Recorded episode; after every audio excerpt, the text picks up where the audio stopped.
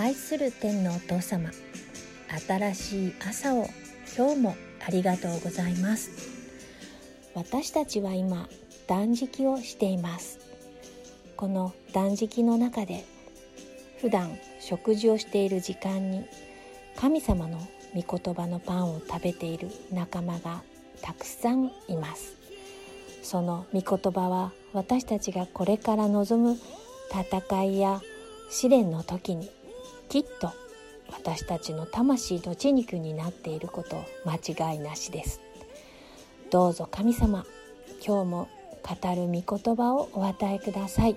そして私が出会う人一人一人に神様の愛を伝えることができますように。どうぞこの祈りを愛するイエス様のお名前を通しお捧げいたします。アーメン。おはようございます。AMI ジャパン花巻の幸子がお送りする今日も一日ハッピーデーの時間です。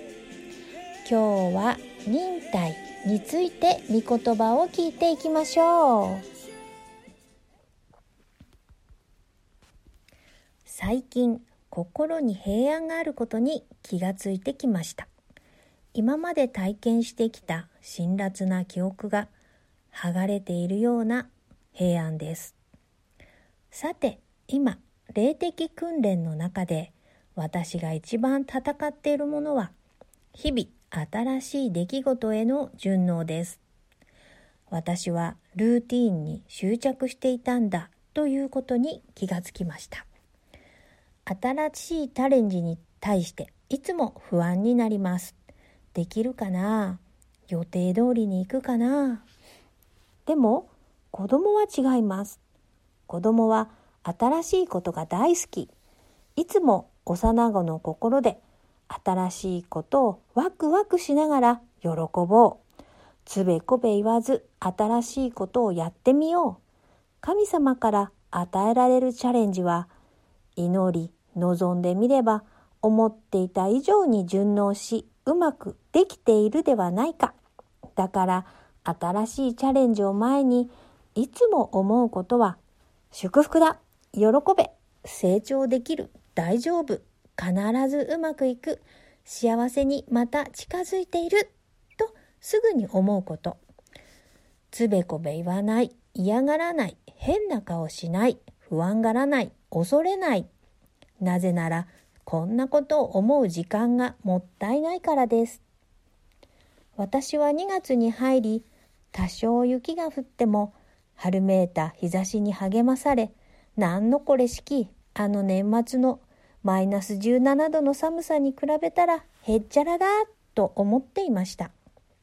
しかし慣れは恐ろしく日中5度という気温を経験し春が近いなぁと喜んでいた翌日、その日の最高気温がマイナス3度の花巻。前が見えないくらい一日中雪、雪、雪でした。私は絶望的に寒く感じてしまいました。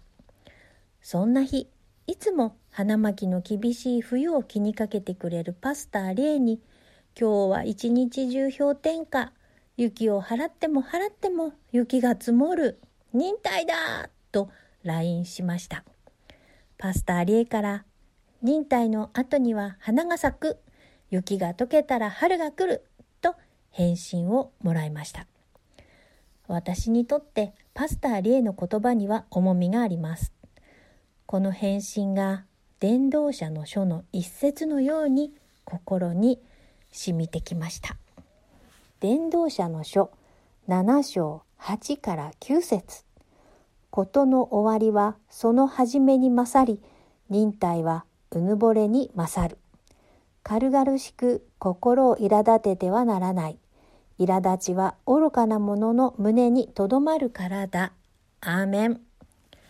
パスタ・リエの言葉は、神様は必ず忍耐を報いてくださる。と、そう思えるのです。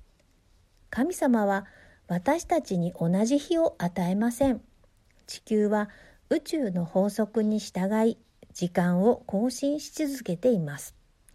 呼ぶ記38章33節あなたは天の法令を知っているか地にその法則を立てることができるかアーメン。神様は完璧な方ですから、すべてが計算され、ご自身が創造した被造物すべてがその役割を果たすことが最大の幸せであると計画をお持ちです。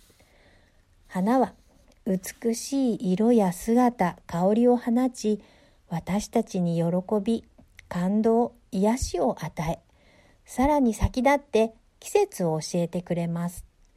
人を慰め、喜ばせ、その存在は神様への絶対的信頼を見せてくれます。神様が送りになったもののすべてに命があります。そして私たちがわからなくても、どんな小さな生物でも風や石一つにも役割があり、世界の調和を保っている。フェリーニの道を先日映画館で見る機会がありました。何度も見ている映画です。旅芸人のサンパノは先に買ったジェルソミーナの姉が死んだので妹のジェルソミーナを買いに来ます。サンパノと旅をするジェルソミーナはサーカスで知り合う綱渡りの芸人イル・マットにサンパノから逃げるように誘われます。しかしイルマットは神が作られたものにはすべて役割がある。僕にはわからないけどわからなくてもいい。でもこの石一つにでも役割がある。とジェルソミーナに語りサンパノを選ぶジェルソミーナの決意を勇気づけます。サンパノはジェルソミーナには冷たく当たり、人と争い、自分の欲や感情に支配され、ついには盗みや殺人、殺人の隠蔽をします。ネタバレになるので、この内容はここまでにしますが、何度も見ても、今でもじわじわと場面場面を思い出し、初演から70年近くなるこの映画が人の弱さと求めているものの真髄に触れていて名作と言われている理由がわかると思いました。自分自身ではどうでしょう。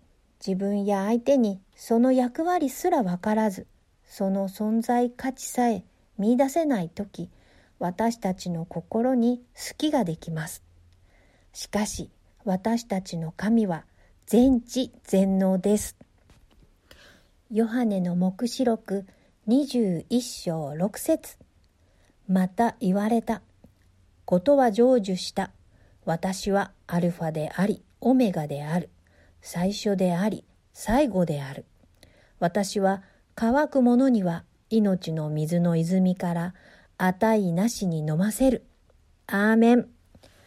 私たちが神様を信頼してすべてを問い、恋願うとき、必ず責任を果たしてくださるのが神様です。今年は本当に雪が多いのですが、我が家の家の庭には、スズメ、オナガ、ヒヨドリ、渡り鳥の常備滝が姿を見せます。こんなに寒いのに、精米した残りのぬかをまいておいた場所に変わる変わる集まってきます。彼らは身に服をまとうこともせず、神様の守りの中で生きています。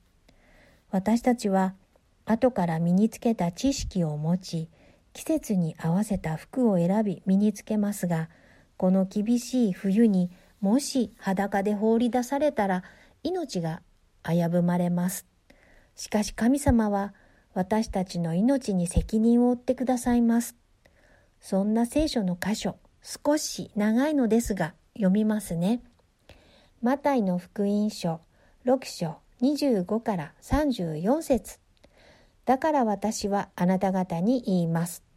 自分の命のことで何を食べようか、何を飲もうかと心配したり、また体のことで何を着ようかと心配したりしてはいけません。命は食べ物より大切なもの。体は着物より大切なものではありませんか空の鳥を見なさい。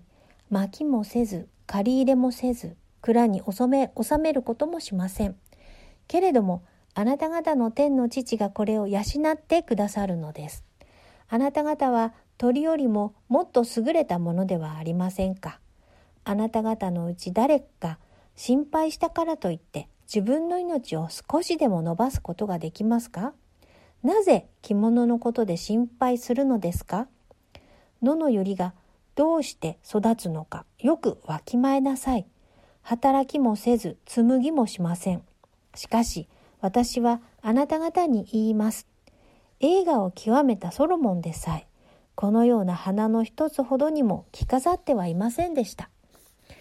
今日あっても明日は炉に投げ込まれる野の草さえ神はこれほどに装ってくださるのだからましてあなた方によくしてくださらないわけがありましょうか。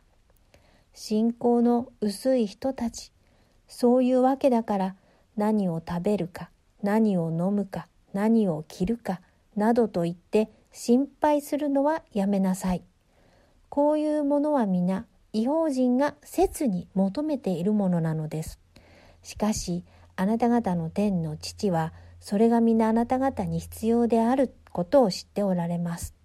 だから、神の国とその義とをまず第一に求めなさい。そうすれば、それに加えて、これらのものはすべて与えられます。だから、明日のための心配は無用です。明日のことは明日が心配します。苦労はその日その日に十分あります。アーメン。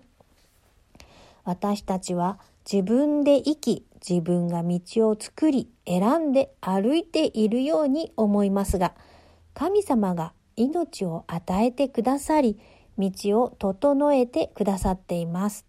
その道を神様の栄光を表すために生かし、神様の備える道を探し、勇気ある一歩を選び取ることを知る人生です。それは今は険しく見えるかもしれませんが、必ず勝利であり、平安であり、祝福が用意されています。ローマ人への手紙15章1から6節私たち力のある者は力のない人たちの弱さを担うべきです。自分を喜ばせるべきではありません。私たちは一人一人隣人を喜ばせ、その徳を高め、その人の益となるようにすべきです。キリストでさえご自身を喜ばせることはなさらなかったのです。むしろ、あなたをそしる人々のそしりは私の上に降りかかったと書いてある通りです。昔書かれたものはすべて私たちを教えるために書かれたのです。それは聖書の与える忍耐と励ましによって希望を持たせるためなのです。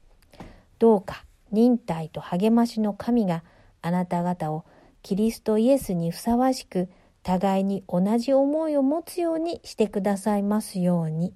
それはあなた方が心を一つにし心を合わせて私たちの主イエス・キリストの父なる神を褒めたたえるためです。アーメン。私たちは一人ではありません。イエス様の愛に連なって生きることを喜びましょう。今日も一日ハッピーデイ。皆様素敵な一日をお過ごしください。それでは元気にいってらっしゃい。シャローン